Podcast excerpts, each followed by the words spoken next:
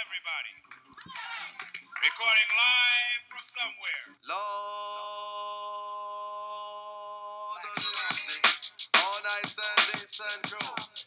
Follow me now, listen, say hi, Okay, welcome back to the Bomb Diaries podcast. We're doing another solo one here tonight. I appreciate you listening. I got to be honest, I feel kind of self conscious when I do the solo ones, but I've talked to a number of you who say that you like hearing them, and it's going to be a few days before I get another guest, so I figured in the meantime, I'll just ramble like an idiot myself and creep out my neighbors for whatever they can hear about this. So thanks for listening. And like I said, you guys reached out and said that you like these solo ones, so I'm going to do more of them. Uh, you've been listening to the episodes in, in full force, and I appreciate it, so I'm going to do more of them. So if you want to hear even more of these, um, we're, we're getting a good listenership right now. If you would be so kind as to go to in your iTunes app, if you're listening on that, and give a five star review. Uh, we can really pump up those numbers for as many of you are listening, and the more uh, the more that those hit, the more that iTunes recommends this podcast to complete strangers, uh, the strangers that we haven't found yet, at least. Um, the more they'll listen, and the more they listen, and the more you listen, the more I'll do. So it'll keep filling itself. And in the meantime, like I said, thank you so much for everyone listening uh, here and abroad. We've uh, got a broad listenership now in Europe for whatever reason. Uh, we picked up some listeners in Australia. I'm guessing I've talked about being Syrian enough that we picked up some in the Middle East and Lebanon and uh, everywhere else. Thank you so much. I- I don't know why you listen, but I appreciate that you do. Tonight, for the solo podcast, we're talking about a particular theme. I've been doing comedy for about five and a half years now.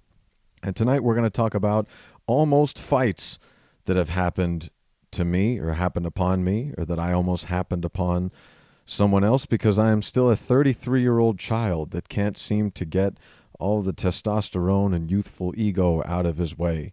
And these things happen. Especially, I'm starting to think around summertime. Where I live here in Bakersfield is a desert, and starting around mid May, we get to 100 degree temperatures that don't subside until deep into the fall. And we're kind of right in that time now. And I just happened to notice that there may be, at least off the top of my head, that I thought of before I turned this recorder on, about five or six incidents where I got too uncomfortably close to being in a physical confrontation from a comedy show. And I think almost all of them were in the summer. And out of the six I could think of off the top of my head, two of them happened last week.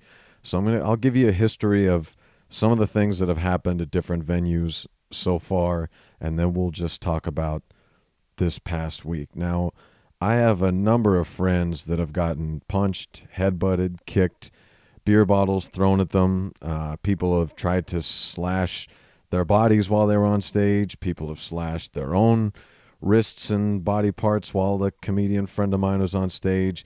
I personally, so far, have not gotten into a physical fist or otherwise fight while on stage, but have gotten too close a number of times. I've I've mentioned quite a bit that where I started in town was this place called Martinis that was just a madness war zone. If you listen to some of the old episodes, you'll you'll hear about it. Basically, there were the place would be loaded to the brim with nefarious characters. There people with ankle bracelets on were the best characters. People with guns, they'd show us their guns while we were on stage. Uh, there were a number of alleged murders in and around the premises. Um, it was it was crazy. The second time I ever did stand up there, I talked about it on the episode with Bruce Gray because we kind of brought in the place at the same time. We were we were there for the start and finish of Martinis. My second week ever at Martini's Lounge, a man tried to rush the stage and I had to put my hand on his chest and push him off of the stage. And then later on, when another friend of mine was on stage, he went back on stage and security grabbed him. I tried to grab him, and then about 12 of his friends didn't like the way that I had confronted him. And so they confronted, one or two of them confronted me, and I had a bad attitude right back.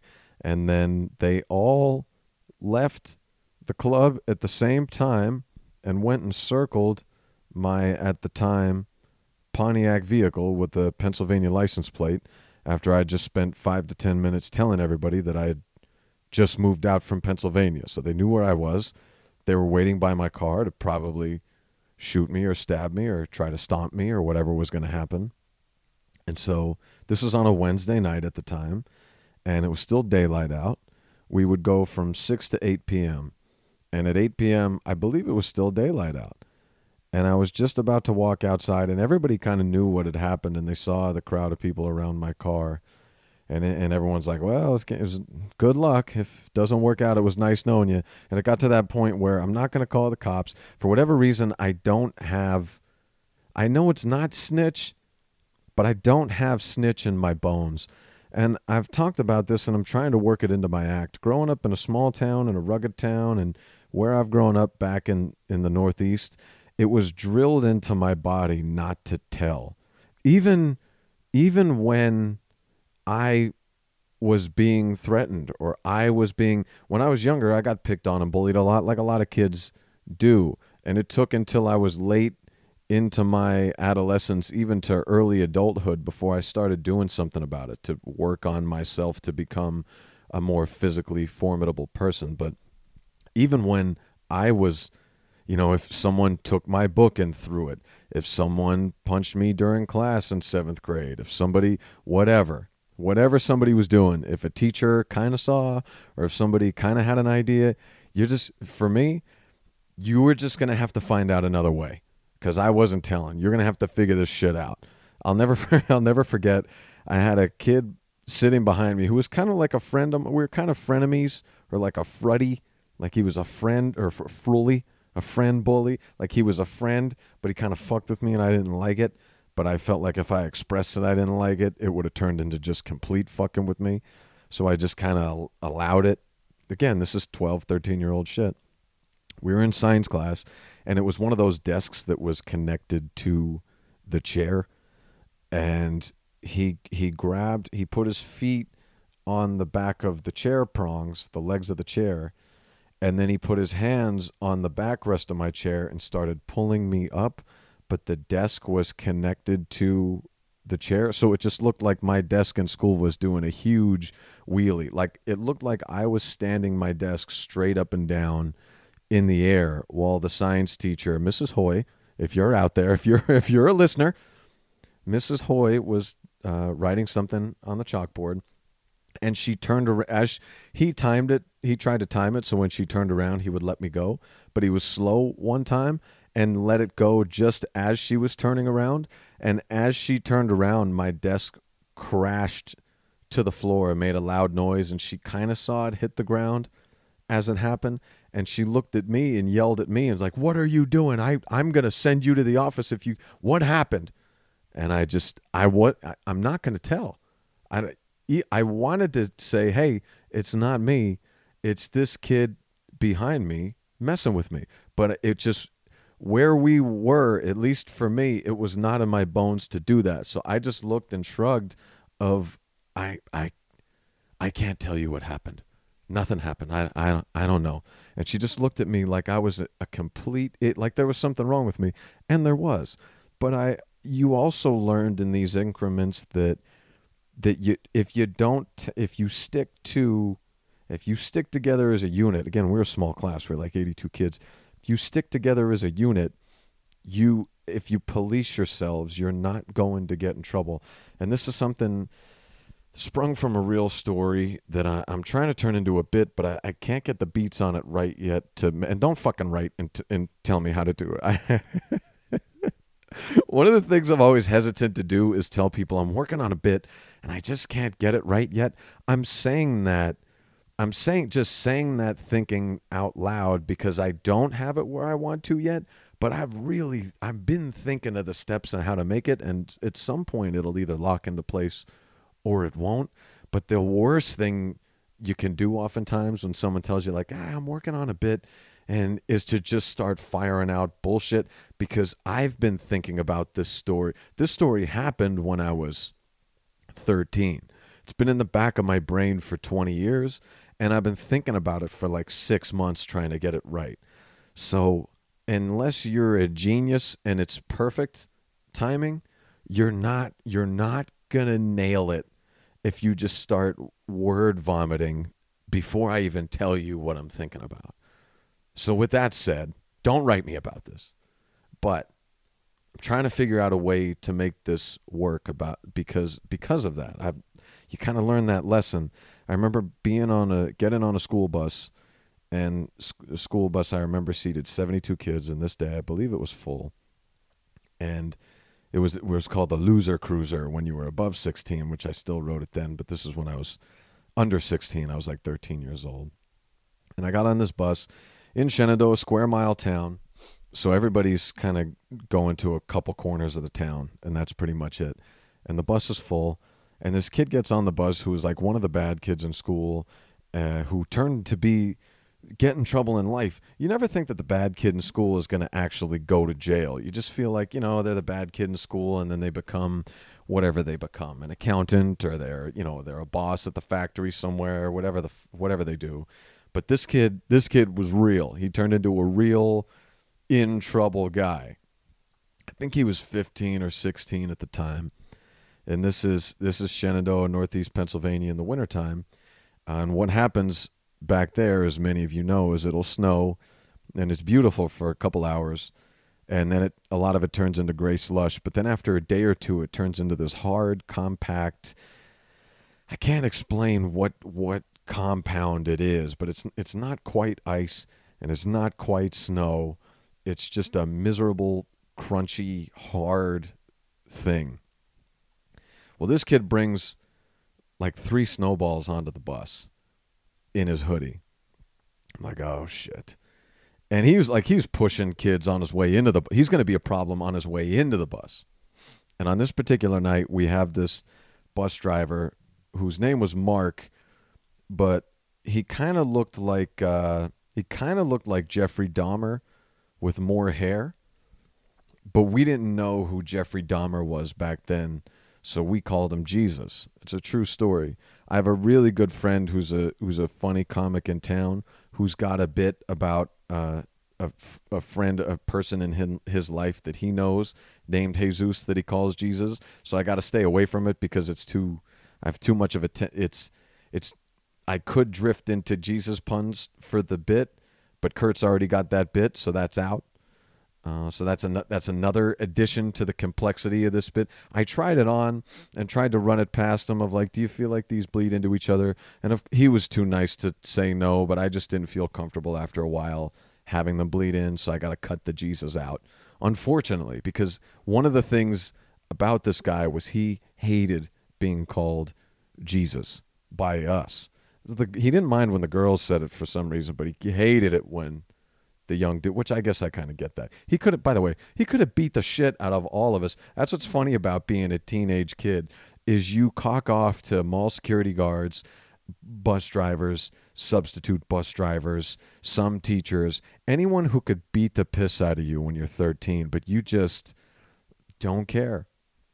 We get on the bus and Jesus is driving today um, instead of our typical bus driver and we always messed with him a little bit more. Our our typical bus driver was this guy named Sabin, and he was this big. We thought he was a Native American guy, but I think he was just a. I think he was just an Italian dude, and he was he was he, we didn't mess with him. He was a powerful guy, and he you knew it. Like he commanded respect on the bus, and he was one of those guys. This shit was back in like 2000 1999 and 2000, he was wearing those Chichi Rodriguez energy, band, the metal energy band around your wrist. He was he was fucking with the chi back then, and he was one of those guys that he would he would make you he would make the boys shake his hand when they were getting off the bus, and he'd do that thing where he'd squeeze your hand and roll your knuckles together so to hurt your hand really bad, especially when you're a fucking kid. But he would do it just to let you know, just to let you know where you stand, and I guess it was the right move considering how he treated Mark. Sabin wasn't there. Mark slash Jesus slash Jeffrey Dahmer was our bus driver, and we get onto the bus. Bad kids got snowballs in tow, in hand, and we start going. We, there's this little loop in our school, and then it takes you out to the highway.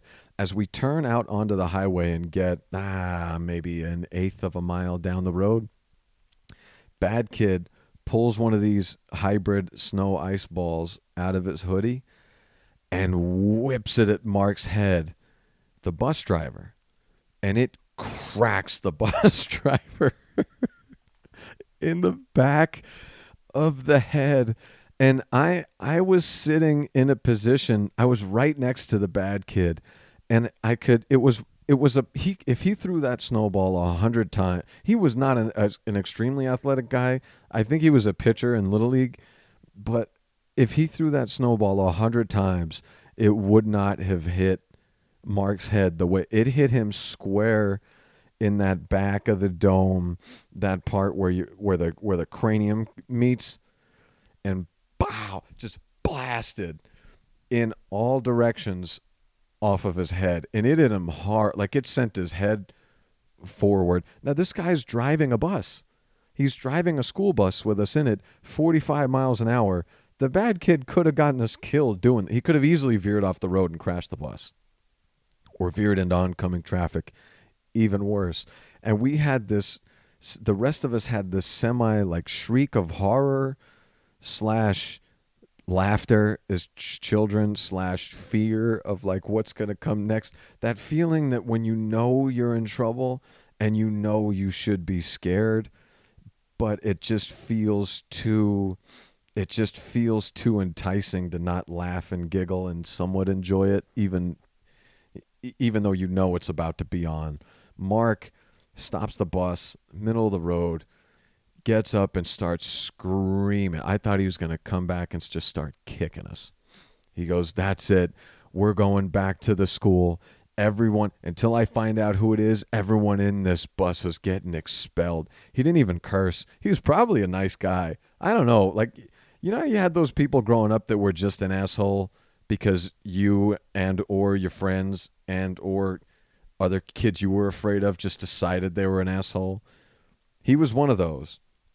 He pulls up in front of the school, slams the bus door open, gets out, slams it shut, and before he slams it shut, tells it, "Don't anybody move. If I don't find out who threw the snowball, you're getting expelled."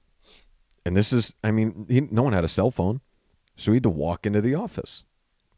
And here's where I'm talking about unity and not snitching. First of all, the town was small enough that if you snitched, you were dead. Like you better be able to beat up the bad kid and his friends, or have enough friends to fight with you if you were going to snitch. I wasn't going to snitch. No one else was going to snitch because there's only 72 of us on this bus. And at any given time, we're going to do some stupid shit. We were we were dummies. So something was going to happen at some point and you needed everyone else to take up for you. And all you had to do was get the label of being a tattletale one time. And then you ain't in on anything. And you I mean that's that's it. So the bad kid, as they tend to be, was a little more savvy than the rest of us. Jesus walks into the school, closes the bus door. As soon as he's out of eyesight, I keep almost saying the bad kid's name. The bad kid knows exactly what to do. He goes, grabs the handle to open that bus door. He slams it open, runs out, and yells for everybody to go. And we all look at each other like, are we really going to do this shit?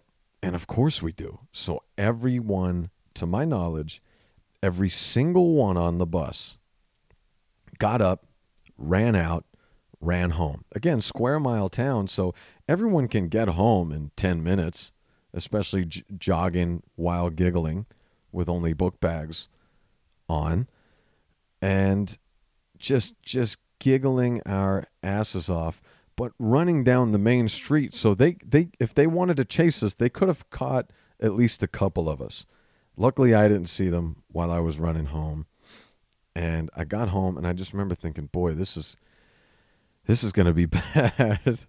and so the next day we got picked up by Sabin. He was obviously Mark was not going to pick us up. Sabin picked us up and told us, "I don't know what you guys did, but you're in for it."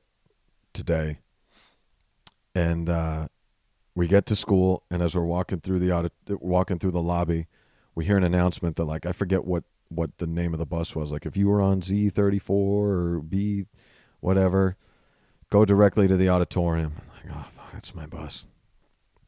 So I walk into the auditorium, and all of us from that bus route are there. And and Mark is there. Principal's there. Superintendent's there, who was a really cool guy, Stanley Rakowski, who's since passed away, but he was such a cool guy, so good to us as students, really treated us well for especially for being in a in a high position in the schooling system. He's standing there and now we're like, "Oh, it is. We are done."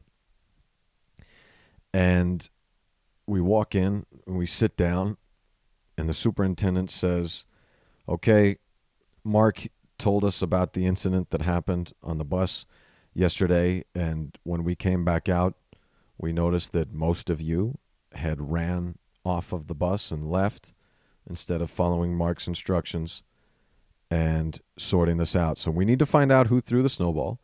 If we find out who threw it, only that person's to going to get in trouble.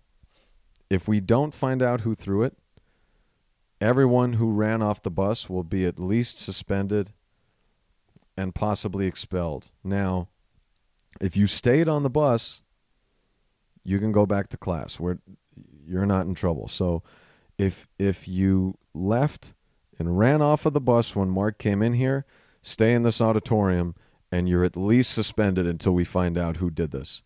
If you stayed on the bus, go ahead and get up and go back to class.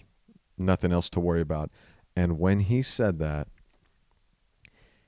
every single kid in that auditorium got up and walked out. No, nothing was even said. Like no one said, like, "All right, guys, let's go." Somebody got up. It was probably the bad kid, and started to make his way out. And we all just kind of knew it worked yesterday. We're not dead yet.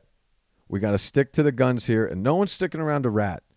I can explain getting suspended for something I didn't do. I can't explain why I ratted and didn't take the chance.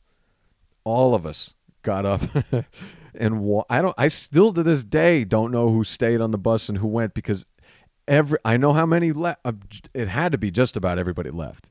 I don't know if anybody stayed, but everybody left that auditorium and Mark was snapping. And that was the last we heard about any of it. And and that kind of sat in the back of the brain of like, "Oh, yeah. Small group, tight group, you need each other. Even when it's wrong sometimes, even if it's if it's minorly wrong, of course. If the bad kid would have murdered the bus driver, we got to kind of explain that. But if he hit him with a snowball, you don't tell. You don't tell in the minor shit. And we and we got away with it. It never it never surfaced again. True story. Um, I don't know if you remember being in school. I remember being in school when Columbine happened, and it changed everything you couldn't bring a book bag to class. Like everything was different from a security standpoint, but also it was a huge influx of copycats.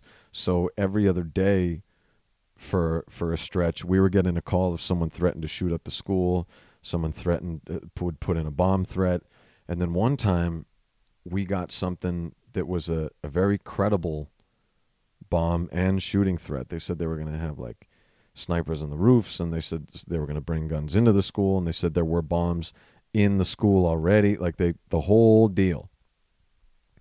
And I guess it was so serious that they took the whole school out of class and took us up to the football field. Now we had the we had a high school connected to the elementary school, but the high school they let us out and they sent us where you would go. You'd go outside the school and you'd have to go up a large staircase, which was outdoors, or go up this this hill up an alleyway behind the school and it would take you to the football field. The football field is about a block and a half away and then there's this big parking lot football field. So they put us there on the bleachers and on the track around it. And we were there for maybe 2 hours the whole school. And it was a serious threat and we had had a couple of them. And this is off the heels of Columbine. And I remember after 2 hours we're wondering like is the school going to blow up? Can someone said they had snipers on the roof. Can people see us here from the roof? Like we are concerned. At some point, the faculty or administration, whoever it was, came to us at the football field and made a yelling announcement that they swept the school and did not find anything. And I think this was on like a Friday. They didn't find anything. And so we were going to, in an orderly fashion, make a single file line and walk back down to the school. And I don't know if it was what we learned from the bus. I don't know if it was just ingrained after the year in everybody. I don't know who started it, but someone or some group of us just said, fuck this, not going back in that school. And we maybe had, maybe had 400 kids in the school total. It's 7 through 12, sixth grade grades.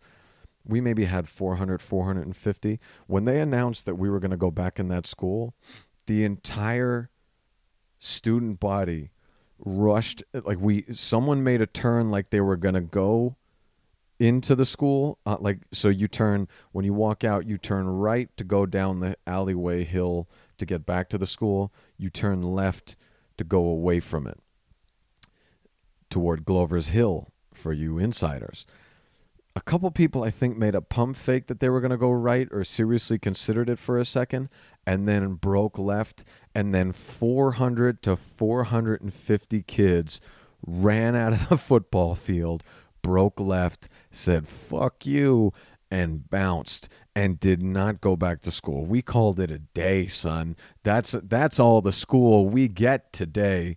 And that's what we did. It was amazing. I can't I I'll never forget seeing the mass of people just take off. And again, no one got in trouble. We made in in that situation we made the right call. We stuck together, we made the right call. We kept each other safe by the time we went back to school the next week.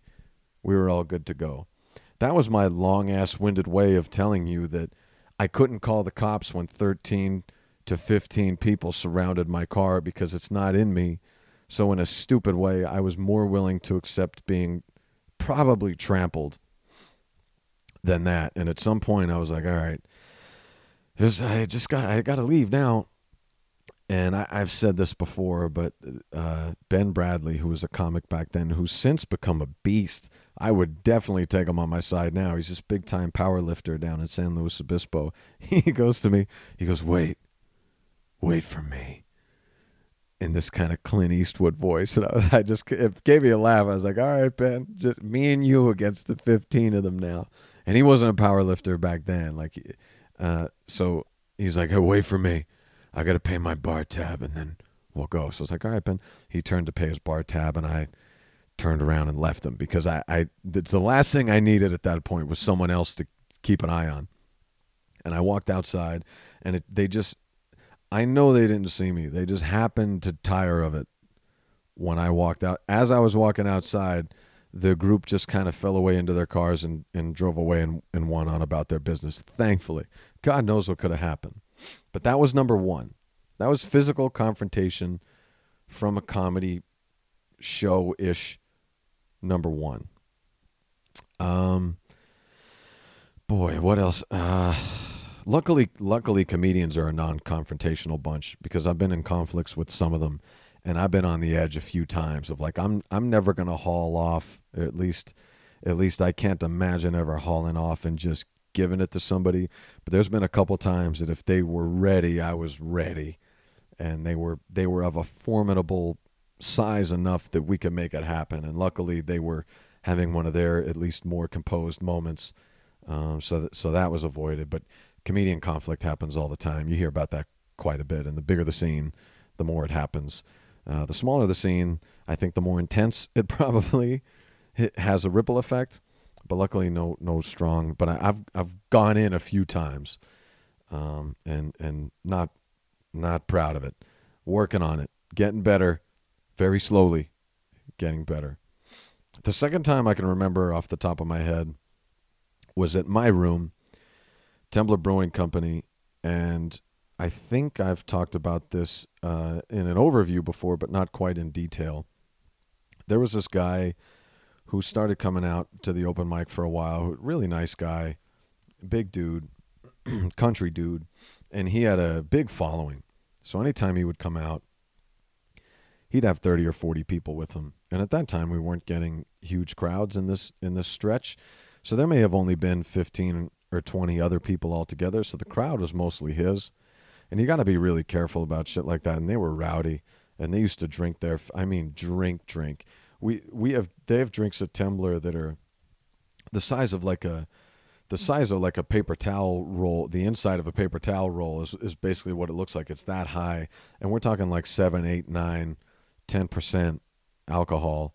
And these people are nail just, just hammering freaking, you know, eight to 10 of these in a three hour night. I mean, there were, there were so many bottles of wine on that. They were just getting crushed. And for a couple weeks in a row would get really rowdy. So I told this guy, I was like, look, your your crowd gets too rowdy. I'm going to put you up at the end of the night so, because otherwise they all sit in the middle and then they file out after you're done. And now there's a hole in the middle of the room and it makes it awkward. So I was like, all right, I'm just I'm to try to do crowd control and put you up on the end. Well, that didn't work either. He's like, no, no, no, I won't. Ma- I won't let him do that. I'll make him stay. So I'm like, all right, I'm to put you up really early. So this night I put him up really early, and that didn't work either because now they're like, hey, night's off. Our guy just went up. We get to just we get to turn this into Roadhouse now. We don't have to worry about keeping decorum. Our guy already went up and went down. Who gives a shit about the rest of these punks? So they proceed to get annihilated. And like I said, there's 30 or 40 of them. And a couple really start yelling out and heckling and you deal with hecklers how you can. And there were these two ladies that kept kept screaming out. So I started kind of dealing with them from the stage and making comments and shutting them down a little bit. And they were there with their husbands, and the husbands kind of had a puss on it, but they looked like they were trying to quiet down the wives, and eh, it just looked like a whole mess. Finally, I get the show done with, and the the wives are all pissed off. And as I'm putting cords away, I'm wrapping up the cords for the microphone and all that. The two husbands come up to me, and it, now they're plastered. And one of them's like, "Hey, man, hey, you could have been you could have been more respectful." And I made this mistake that I tend to make is I tried to ration and reason with a drunk person, and I tried to explain in a kind of a stern way because I found it galling that they would say anybody else was disrespectful after how disrespectful they were. And I tried to, in a stern way, explain why they were wrong. And you might as well, I, I mean, wh- what at what point are you going to take someone who's hammered drunk and make them go, "Oh yeah, I see what you're saying"? They're they're a mess. So at one point, they start to get a little bit puffed up, and I lose control a little bit and kind of kind of lean on them. There's a thing you can do that a, a, lot of you will know what I'm talking about. You kind of, ex- without being physical, you kind of exert yourself over someone. You get a little bit closer, you lean over a little bit on them, you widen your shoulders out a little bit, you stretch your arms out a little bit toward them. You you're a little more expressive with your hands in their general, just to just to kind of it's just it's a natural reaction of like it it could be man it could it could be right i'm going to do my best but it could be right here for just a second. And then i saw them like i saw in the eyes they calmed down a little bit and i and i got a hold of myself right away. And then as so they're calm i'm calm but then their wives come up to like like hold them back. And as soon as that happens they just they're oh they're ready for war now as as that tends to be. And i kind of relate. I put them in a tough spot.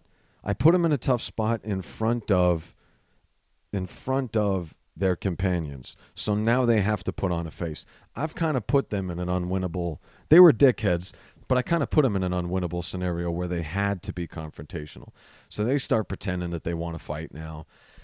And they're kind of like kind of like dumpy out of shape dudes. They kind of look like jobbers, like wrestlers who get paid to get beat all the time. Like one guy, like the, like a like the they both kind of look like the Brooklyn Brawler, like they're not you know, just whatever guys.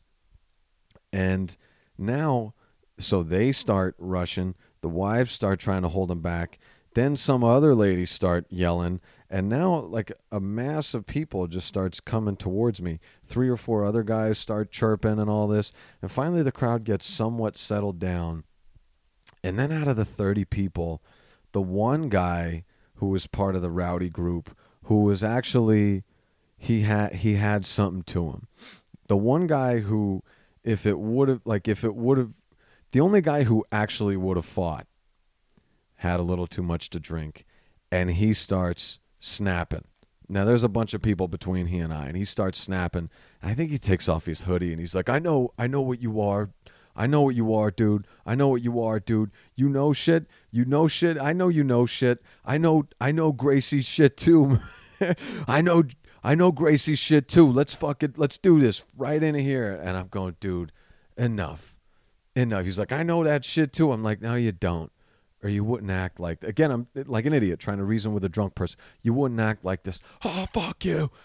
And finally it gets calmed down. And and this is one of the places, Temblor is the kind of place where you can't we can't have this it's a family establishment whether i'm right or wrong i got to do whether i am an aggressor or not i've got to do everything i can to make sure that a confrontation does not break out even if someone even if someone just runs up and attacks me for no reason i got to do my best to minimize that because if any kind of a scuffle happens even if i were a thousand percent in the right it's over they can't have that problem.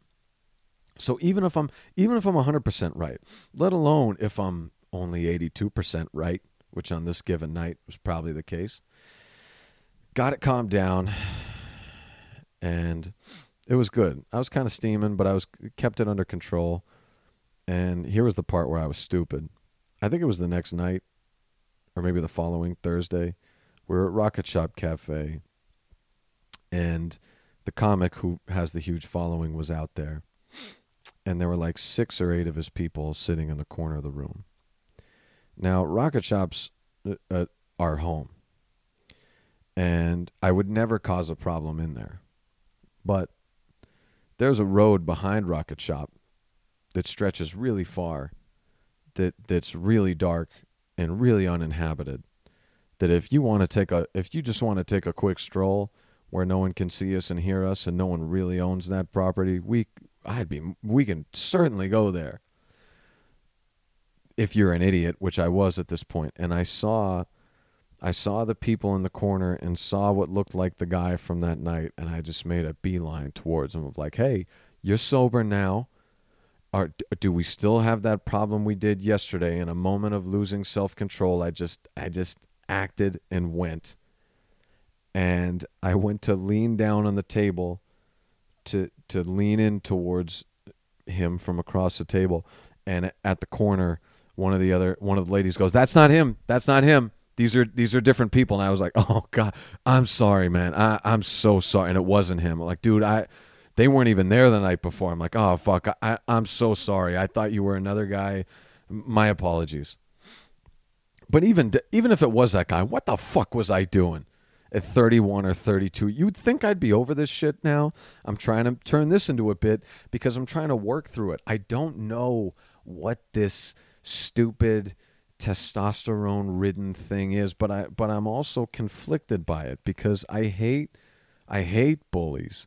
I hate aggressors and I hate people that are blatantly disrespectful and threaten that threaten with that violence and it makes me it makes me irate in the other direction. It's it's why I started taking steps late in life to become physically formidable myself because I was so tired of being fucked with and tired of being afraid and tired of being vulnerable. So when I see somebody now acting like that douchebag, the first thing I think of is like uh, usually I'm not worried about I'm not worried about the guy either it, I can control something from happening or if something happens i feel comfortable to defend myself or get out of there or whatever i need to do but i know a lot of people who i would be i would be uh, i would be heartbroken to learn that they were in that situation because they they don't have that luxury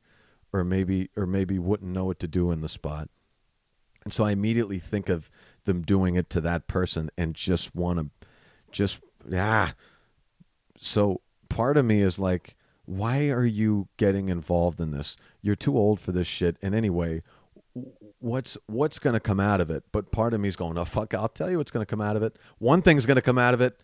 one thing's going to come out of it. This piece of shit's going to think about it before he acts like this again. But it's I can't get arrested or killed or beat up or beat someone up or f- break my fucking hand and I can't do my j- right and do my job now be- because ooh big deal. So it, it's a weird push and pull and I'm trying to work through it. So I, I guess the best way to do that's on stage and I and I'm trying to drag something out of that right now. But anyway, that guy who who tried to fight me uh, that particular Wednesday, who I tried to have a conversation with the next day, a couple weeks later, we're at a Temblor show. I'm at a Temblor show, and there's there's a good sized crowd there, and the, the comic with the large following's back. And as as as it happens, the more you do comedy, the more the following dwindles. As personal friends, the more the following dwindles. And midway through the show, I look, and standing in about the middle of the room is the guy who tried to fight me in the same venue. And he's kind of in the back of the room and he's kind of not he's kind of not making eyes with me. And I saw him kind of sneak in and as long as he's not disturbing anybody I'm not I'm not to go over to him and then at one point I just kind of looked at him while he looked at me and we caught and just kind of shared a laugh. And I was like hey man how how are and just kind of had that. I've got no problem with that. Like as soon as I've been in a spot where I've been stupid um, in these stories I've been in a spot where I've been stupid. And and I try my best to control myself and my instincts and I think most people try to do that too. And luckily in most cases when someone else steps out of it they're enraged to the point where they can't let it go. Hopefully I'm at a point where I can hold myself back and I hope for the same courtesy that when when I'm acting too much a fool hopefully someone else has their better self in front of them that it doesn't turn into an issue. So we kind of kind of share that. A good a good beef is great for a friendship. Most of my especially my back home friends most of my best friends started in a conflict one of my best friends in the world started we almost fought two or three times and didn't talk to each other for about six months. And I don't know how we didn't get in a fight because this is the kind of kid, my buddy Sean, who was straight out of Center City, Philly, who would punch you sooner than look at. There's no excuse. He like he he would never take a reason to not punch you when we were kids, and he he can throw him. And some we almost got into it a couple of times, and somehow we didn't. And then eventually we just exchanged fuck yous to as in passing enough. At some point we just started laughing, and and you know that stupid young dude energy, and and a lifelong lifelong friend. So there's something that a there's something that a beef accomplished can do for a friendship, and I can't explain it. Especially if it's a person that you know could do work, um, and and then and then it settles out. It's like a it's good. So that was that.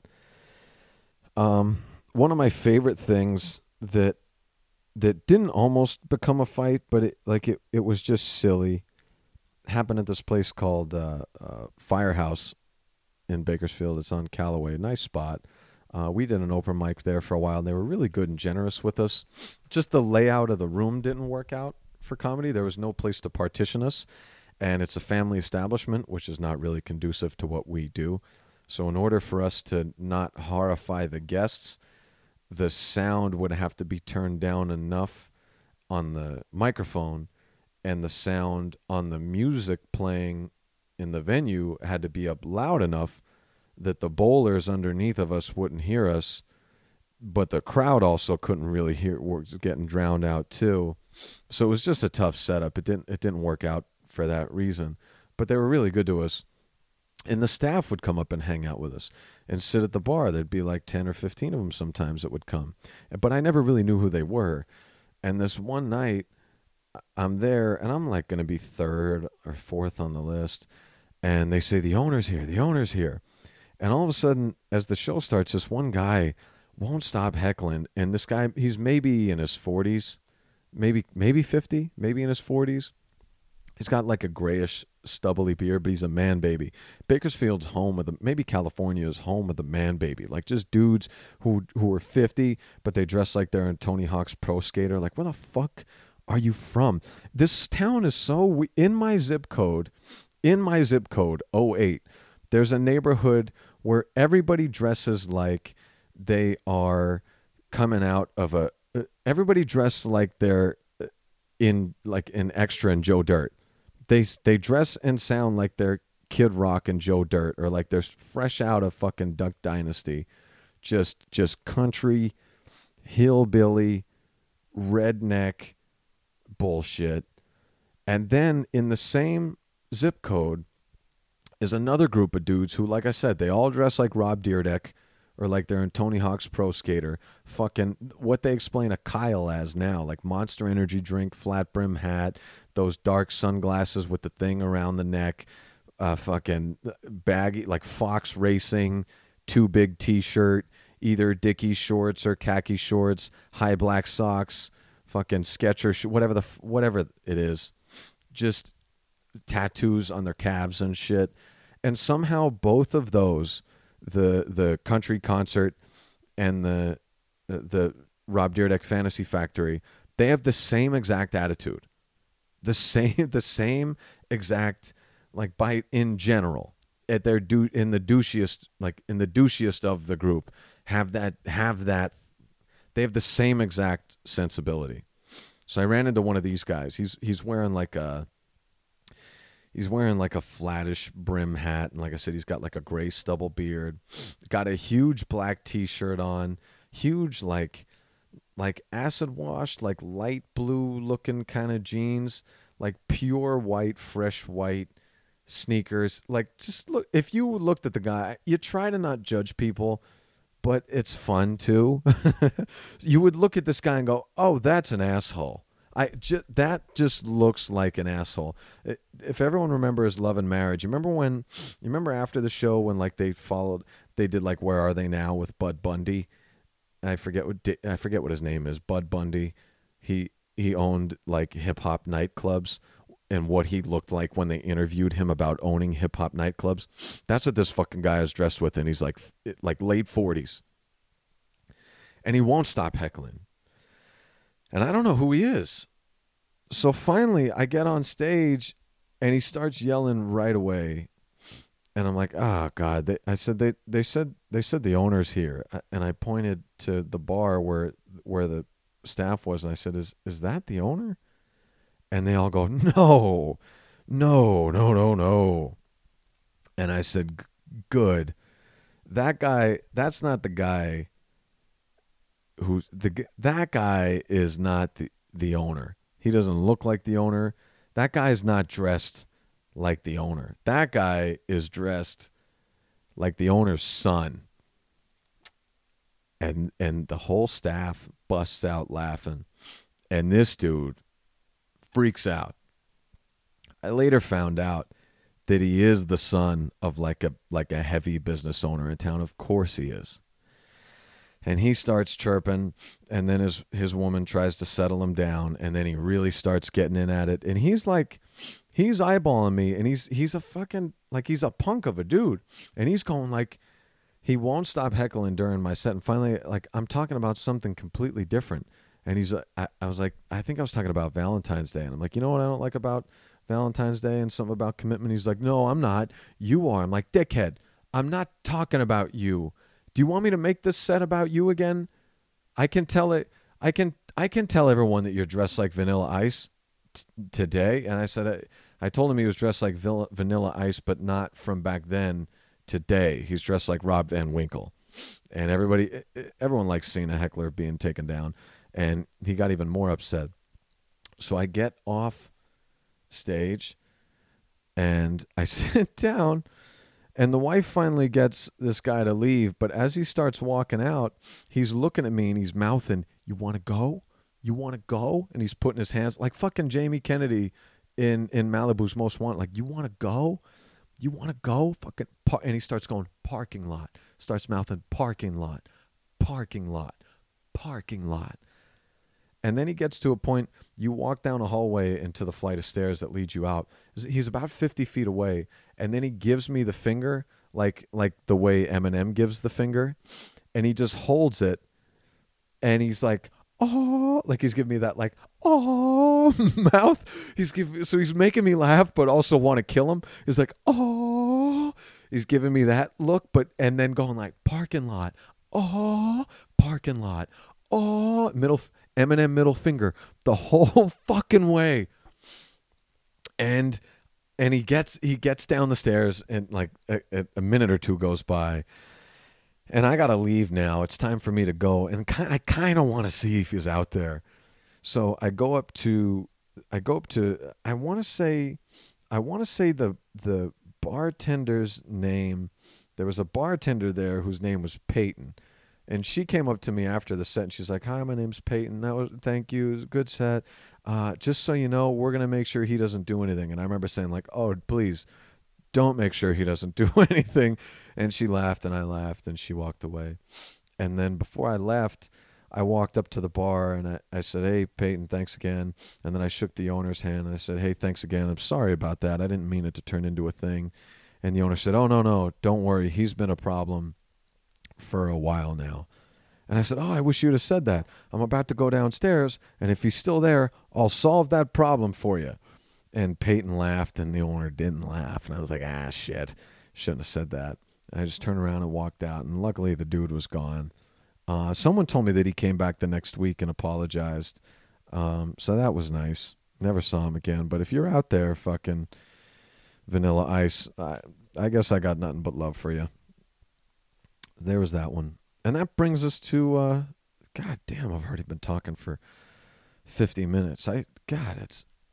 I hope you've enjoyed this because this is super self aggrandizing if you're not getting as much enjoyment out of this as you're claiming. Um, it brings me to this past week. Um, again, summertime. 50 Cent said it the best. And summertime's killing season. It's hot out in this bitch. It's a good enough reason. Last week, almost got into two of them. two tussles. I don't even know why. In the middle of our Wednesday night, there were a couple people yelling out, and I, I dealt with it early on in a in a lighthearted way, and it was fun. And then about two thirds of the way through the night, there was this guy and his buddy who came in, and the guy was like a tiny guy. He was like a he was tall, he was around my height, but a kind of tiny, skinny, wiry dude, baby face looking dude, you know. And he was there with a buddy who was kind of like a decent sized guy, a little bigger, but kind of dumpy muffin top and just a fucking soul patch. He had a, he had a for real. He had a soul patch. And they keep just being real loud. But there's a comic who was on the show right next to them. To yeah. And I thought they were his friends. So I look at my buddy Anthony and I go, "Hey, hey, comic who was on the show, can you please ask your buddies to I can hear them from stage. Can you please ask them to not but I was wrong. They weren't his friends. And he just when I said that, he just bounced and shot away. And now these two guys are the only ones there. And I get off I get off stage and I'm walking by and the wiry kid is like, "Hey man, we fuck you. We weren't even being loud, man. Fuck you." Or no, no, no, I'm sorry. I get off stage and the wiry dude is just leering at me, just glaring at me and looking with his face at me. And I was like, "Are you are you all right? Are you is you good?" He's like, "No, man, I'm not good. Fuck you." Fuck you. I wasn't even being loud. I said, You're being you were being loud and you're being loud now. Again, trying to reason with a drunk dude. And you're being loud now. Keep it up, I'm gonna ask you to leave. And he goes, Oh, you're a joke. You're a joke, man. You're a joke. And I caught myself because I know I'm not going to win an argument with a drunk person. But when he's going, You're a joke, man, you're a joke, I wanted to say, Hey, but I know. I know I'm a joke. Dude, I'm 33 and this is how I still spend Wednesdays. You think I don't know I'm a joke? Look at what look at my friends. I, these are my best friends I've brought on stage. Just look at them. Do you think these are the friends of a guy who takes his life seriously? I know I'm a joke, and it's a comedy show. I don't know if you know this, but I'm supposed to be a joke. But I just said, look, if you keep being loud, you're gonna have to leave. And he said something, and I was like, dude, I, I'm, you're gonna go.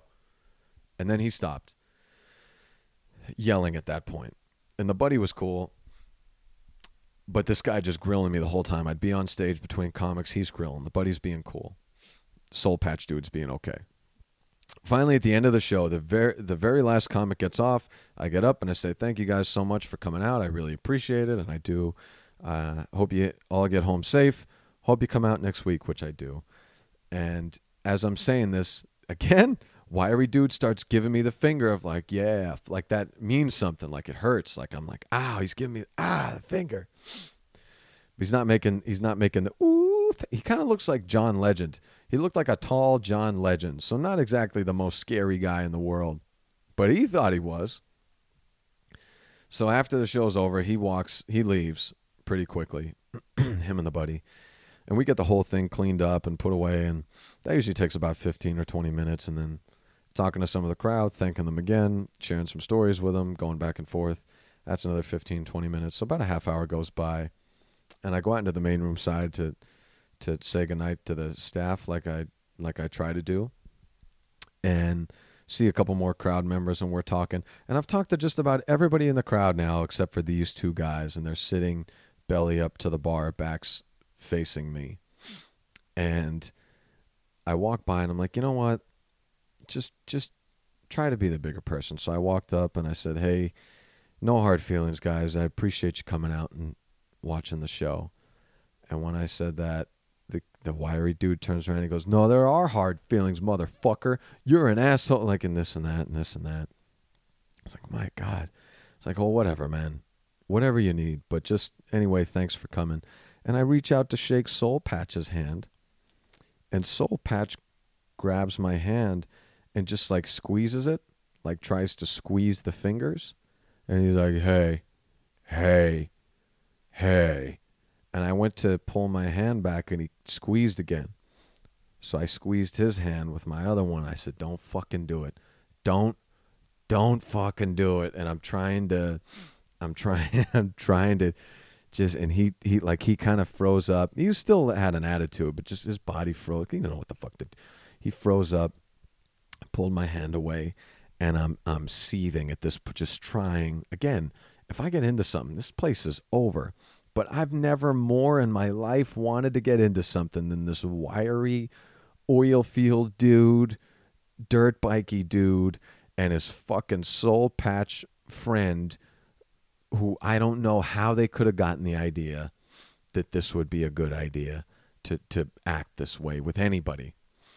And I, I drag myself out of there, and my buddies keep calling to me, and I'm like, hey, I really gotta go. I really gotta go and like an idiot i get in my car and i'm like, like somebody my buddy another comic landon pointed this out to me that he whistled to me as i was going to my car and he said i turned around. He could tell i tur- i thought it was them and he said i turned around with an excitement that made him like he knew that we were out in the parking lot now and that if they were whistling we could we could talk about whatever they needed to talk about now and I and I turned around and I saw it was him, and I was like, "Oh God, man, I gotta run. I'm sorry, I gotta run." And then I I, I called a couple of my buddies who I, I kind of partner with on shit here and apologized and said, "Hey, man, uh, sorry, I, I I didn't get close to putting us in jeopardy, but I got too close for comfort to putting us in jeopardy of losing something that means a lot. Uh, so I just apologize for for."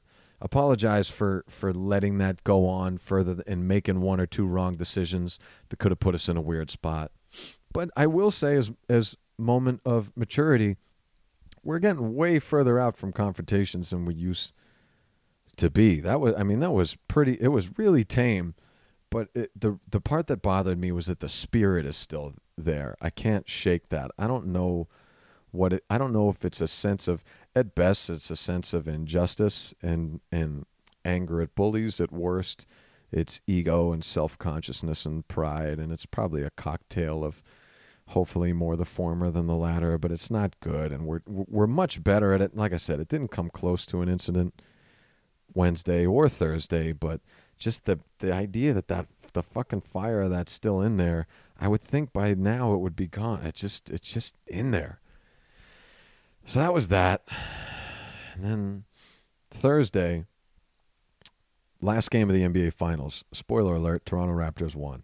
Golden State lost, which makes me very happy being out here. and we were for a good portion of the show. A couple of the other comics who were basketball fans. Uh, we were sitting out in the main room of Rocket Shop instead of the comedy room of the Rocket Shop watching the game.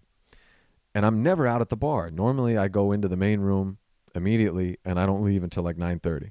This is the first time I'm around General Pop during a Rocket Shop night, and there's these three drunk dudes, drinking dudes, at the corner of the bar. One of them's about 60, the one on uh, on the left hand side. Kid in the middle on the corner of the bar is about my age. And then a guy on the right hand side that's about in between on their ages. And I'm talking to my buddies about the game. And every time I, I say something about the game to one of my buddies, one of these guys chimes in and chirps in and says something stupid. They don't know dick about basketball. That's evident. They and and they're they're even less intellectual about their life assertions. But I'm just letting it go, like smiling, like yeah, there it is, man, there it is. Because uh, you know, at a certain point, like I said, I'm not going to argue with you. I'm just going to go, yeah, like where would I'm not going to change you, and where would I even begin to like? Sounds good, man. And then as the game gets closer, I'm getting closer to the TV, so I'm closer to the bar because it's a I mean, it's a it's going to go down to the wire.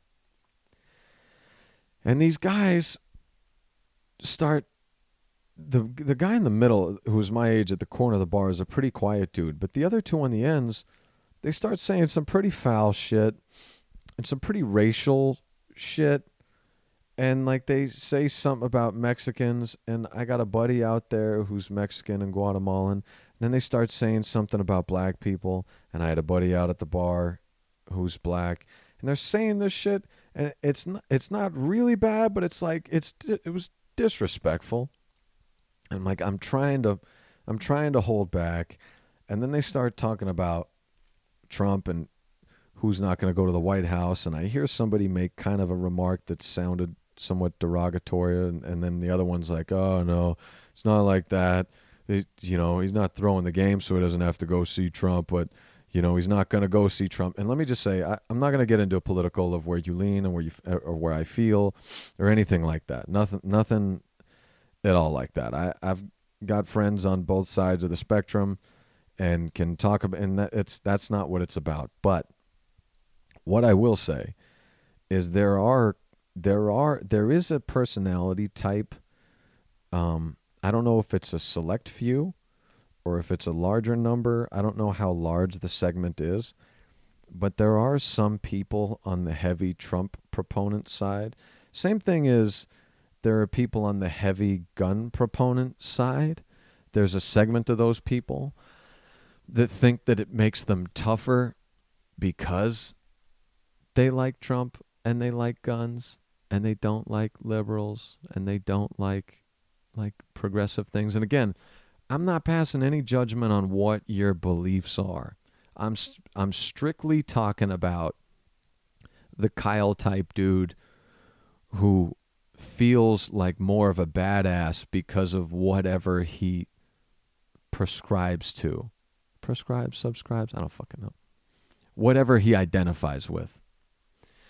And it really annoys me because again it takes on that bully mentality and it makes me want to say and I regret to admit that I have said a few times that dude hey just because you believe whatever or you vote whatever doesn't make you tougher. I'm not I'll choke the piss out of you. I'm a snowflake and and I'll I'll devour you right here it doesn't make you any more formidable that you're like just just enjoy what you enjoy. Don't be an asshole and don't look down like you're going to start kicking someone's ass now because you're into the and they had that energy.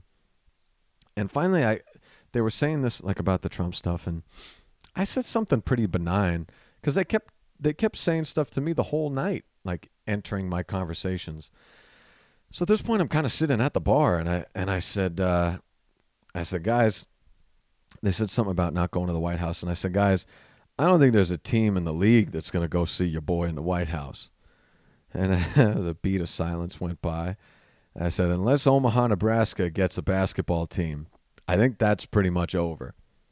And the, my buddies that heard it laughed, and I laughed. And then the two guys on the end just kind of launched into like, let me ask you something. well, they they should like him. He's done more for those ones, like those ones. They said those ones. He's done more for those ones than any other president did. And I was like, I said those ones. He's like, let me ask you this. And he started talking about black employment, unemployment, and I was like, dude, guys, but like, and it was the one guy was the main guy, the one closest to me, the older dude. I was like, buddy, please, just enjoy your beer, enjoy the game. I, I don't, I'm not talking. Enjoy your beer. I'm not talking to you about this. Enjoy your beer. He goes, yeah, that's right. You're not going to talk about this because, oh, look, guys, look, he's a liberal. He's a liberal. He's a liberal. And he points his finger, like, not in my face, but close enough to my shoulder that it's kind of, kind of in my face. And he's old. So, I, you know, nothing's going to happen. I was like, dude, I'm not talking about this with you. Enough. And he's like, yeah, it's a good idea. You better not talk about it with me. And I just kind of turned. I said, I better not. I better not. And when I said that, the dude in the middle, who's my age, and about, uh, you know, he's he's sizable enough to deal with this. He he turns back and like gives me like the ice grill, like he's gonna, like he's got something to say. And so he he's got like the other guy's 60. He's on his own. I can only argue with him. This guy, again, you want to take a walk down the alleyway be an asshole. We can go do that. I don't want to I shouldn't do that, but in my mind, my instincts, hey, we could do that. And I and I give him like the what what and luckily the guy on the other side of the bar is like, "Hey guys, look, everyone here has got differences of opinion. That's okay. I, we're just not going to talk about it." And I said, "Thank you. Thank you, sir." and I and and the the guy next to me and but I just feel myself rising in the bar stool of like and I feel myself getting closer to the other two and my hands are stretching out to them across the bar and they're looking at each other like what the fuck is this guy doing and I see it in my brain and I'm like you're being you you're you're going there again and so finally I'm like all right drag yourself into the comedy room and don't get involved. And I do. I drag myself into the comedy room and I walk inside and I take two steps and my brain goes, Nope, we're going back out. And I fucking walk back out to the, the and I and it's just staring at them in the in the face and I see the two the guy in the middle and the guy in the end kind of whisper to each other and I'm like, Nope, go back inside. Go back inside. Go back inside. And luckily I dragged myself back inside um, didn't come out for like another half hour. Went out to use the restroom, and the guy in the middle, who was the only one that could really turn into a thing with, had left. Um, he was gone, and I just went right back into the comedy room. Did my set. I didn't get out of there till like quarter to ten. When I got out, when I got out at the end of the night, didn't even bother with the bar. They were still there. I just just left it where it was, like an adult, and went home. And that's what I plan to do tomorrow, today's Tuesday, tomorrow, Wednesday, if any of these people show up, I'm just going to just going to let it go, turn the other cheek and not give them the finger and go, "Oh, parking lot. Oh, parking lot." I will not I refuse to be Firehouse's Rob Van Winkle. I refuse to be the Rob Van Winkle of Calloway Drive when I'm 48. I'm 33 right now. I refuse to be this dickhead in 15 years, so it's time for a quick whittling down of whatever that instinct is. So I'm going to try to bottle it, but as the great Tupac Shakur says, don't push me. Thank you for listening to however much of this you did. I we've rambled for a long time here, folks. Uh, I hope you enjoyed it. I hope you have a good week. I got some really good guests coming up soon. Of course, uh, the the Bomb Diaries regular Joey Alaniz is coming. I've got a couple other buddies, one of whom was just in a very crazy show incident, a very crazy show confrontation incident where a guy rushed the stage and threw a beer on him and all kinds of other shit. You're going to hear about all that mayhem when I get a chance to talk to him. And we got a few new guests with some great stories, very funny. Thanks again. I can't thank you enough for listening to this shit. It it it it means it means everything, and it's it's a lot of fun to to do what we can to try to entertain you with these strange, strange stories that that we grown ups uh, are spending our nights living. So take care. Uh, talk to you soon. All right, here we go, third take.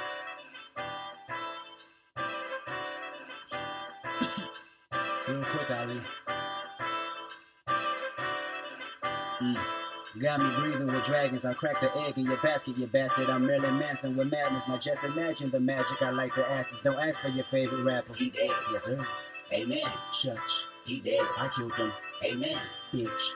And this is rigor mortis, and it's gorgeous when you die. I leave recorded, and I'm Morpheus, the matrix in my mind. I'm out the orbit, you an orphan and a hairdresser combined. I'm on the toilet when I rhyme. If you the shit, then I decline. I climax when you begin, and then I end on cloud nine. And that's important when you morph into an angel in the on my listeners reply and tell me that you biting style. You got a hell of an appetite, and I'ma be here for a while. Just buckle up before the ride, or knuckle up if you can fight. We always making them double die. Tie is suitable, and usual is suicide. CSI just might investigate this fucking parasite. Dead. Amen. That's what they telling me. Aiming at your celebrity. This is studio felony. Pharaoh got me to many and cool enough for the 70s. Nigga pay paid exhibition. Bitch, you been living in debt with me. Dead I'm all in especially. Leave a call on his mother voice. Mother say that he rest in peace. Big ol' chopper the recipe. Wrestling, that's irrelevant. Rather rest at your residence. Whistling to the melody. Couldn't think of a better D. Better be on your P and Q. It's just me, Jay Rock, Soul and Q. Solar system and barbecue. Nothing else you can do. Yup, yup.